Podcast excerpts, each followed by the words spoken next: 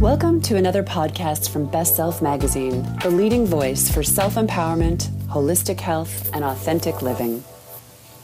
This is The Birth of a Book Recipes and Meditations for a Life That Lights You Up by Cassandra Bodzak.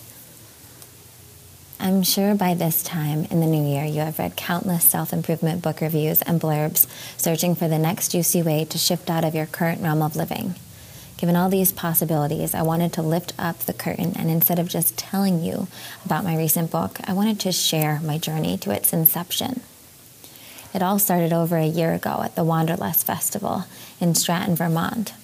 Although I went to the festival on a work assignment, I was overflowing with joy to be there because I was at a crossroads.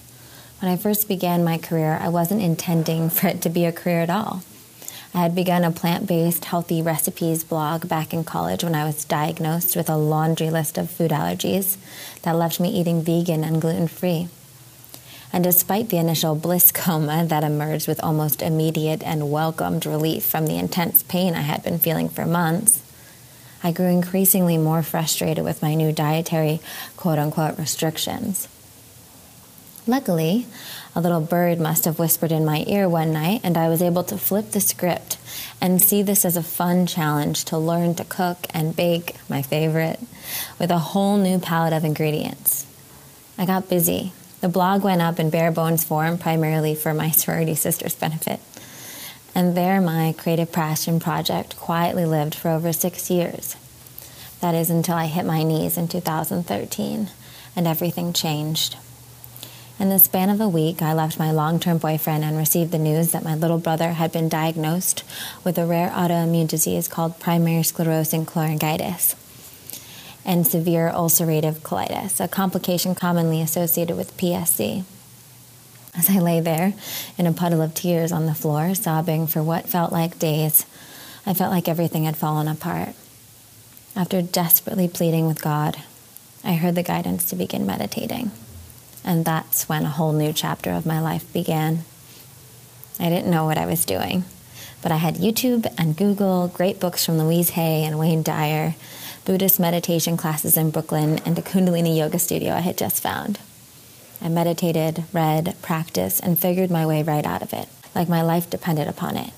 Because in that moment, it truly felt like it did. When I simply stopped resisting and started opening up, I began to effortlessly lean into my blog, my baking, and all the things in my life that truly lit me up. These were the very things that became my lifelines. The blog blossomed because it was my sunshine in the rain. Without any business strategy or master plan, my readers grew, my social media started blowing up, and I even got a phone call from a network called ABC that thought I was a good fit for a cooking show with the likes of Anthony Bourdain, Nigella Lawson, Marcus Samuelsson, and Ludo Lefebvre. Seemingly overnight, I became a plant based cook and healthy living personality.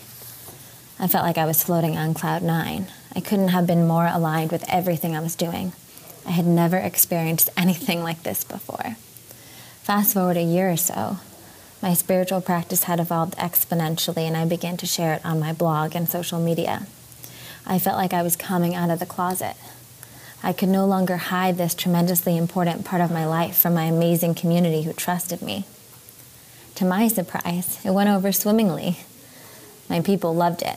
They wanted to know all the meditations I did, why I followed the moon cycles, hear about crystals and angels and past lives. It was amazing. I shifted away from food and I leaned into my spiritual side for a while. But a few weeks before that afternoon in Stratton, I began to feel torn between two worlds. The bottom line I miss my cooking.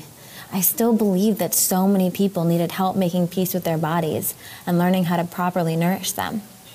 My whole journey expanded when I cleared up my relationship with my body. On the other side, there was no denying my spiritual calling.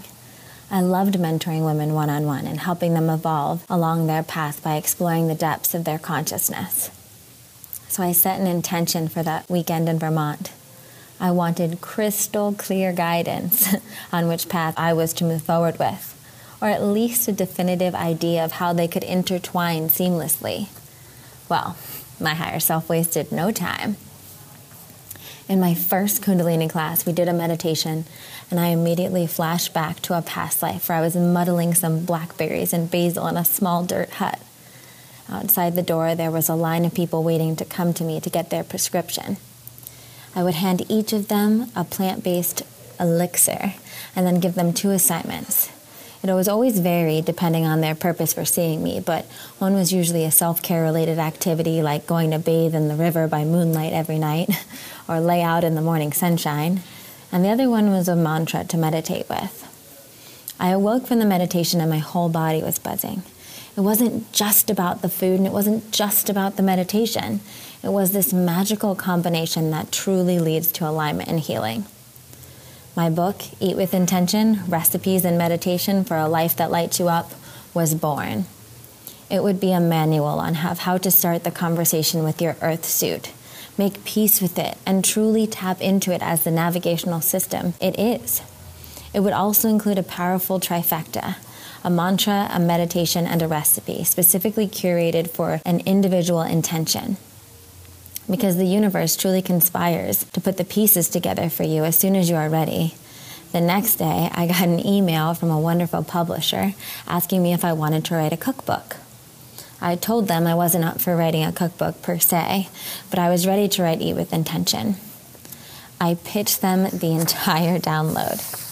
They loved it, and now my beautiful creative baby has been birthed and stands on the shelves all over the world, providing healing magic for thousands of women. Feel free to check out my book, Baby, on Amazon or at your local Barnes & Noble or bookseller. Thank you so much. Thank you for listening to this podcast. Learn more at bestselfmedia.com.